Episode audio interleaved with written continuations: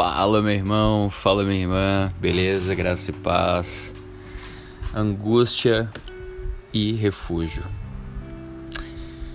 Se não for Deus, a quem a gente vai pedir ajuda?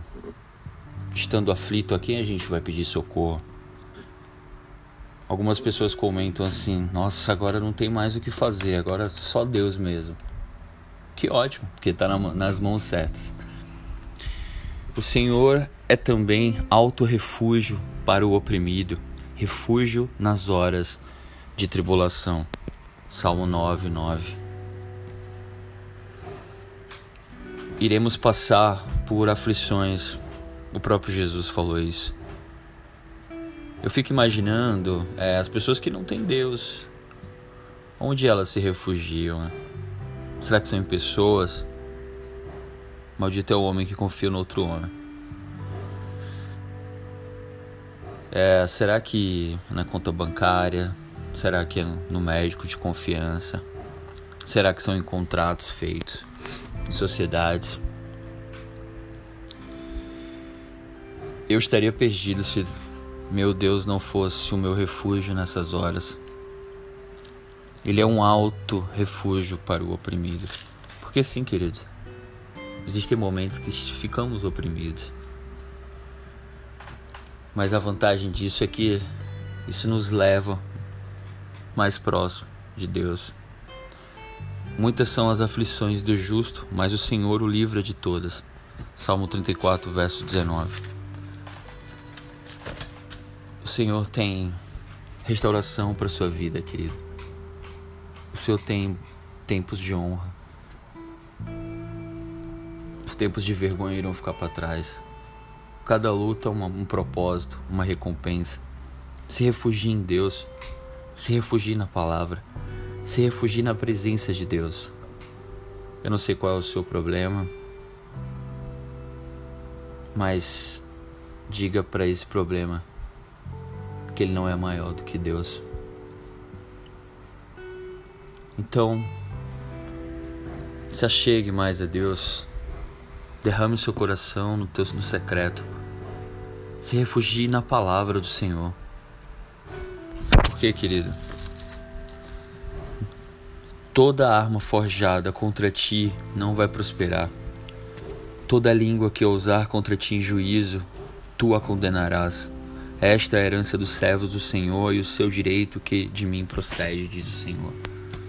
Você está coberto.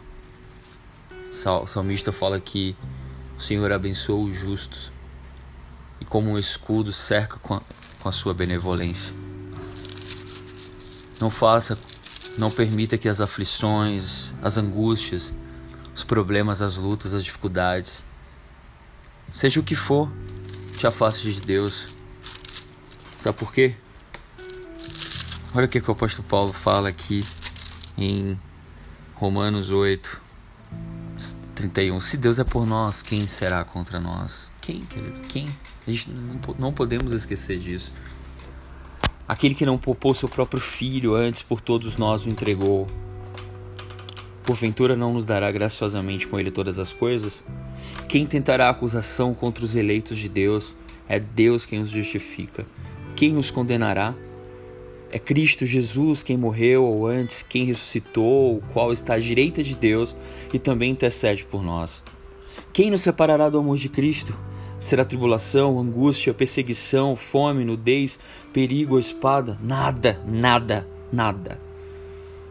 Por amor de ti, somos entregues à morte todo o dia. Fomos considerados como ovelhas para o matador. Em todas estas coisas, porém, somos mais que vencedores por meio daquele que nos amou, porque eu estou bem certo de que nem a morte, nem a vida, nem os anjos, nem os principados, nem as coisas do presente, nem a do porvir, nem os poderes, nem a altura, nem a profundidade, nem qualquer outra criatura poderá nos separar do amor de Deus que está em Cristo Jesus. Então, nada, nada vai nos separar do amor de Deus. Senhor Deus, Contempla essa vida que está ouvindo essa mensagem. Leva o teu refrigério, o teu consolo, Espírito Santo, a sua alma. Dá uma boa noite de sono.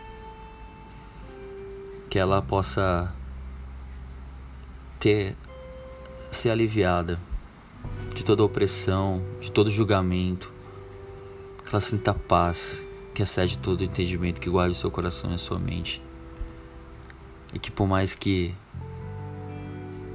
lágrimas estejam jorrando, choro pode durar uma noite, mas a alegria vem pela manhã.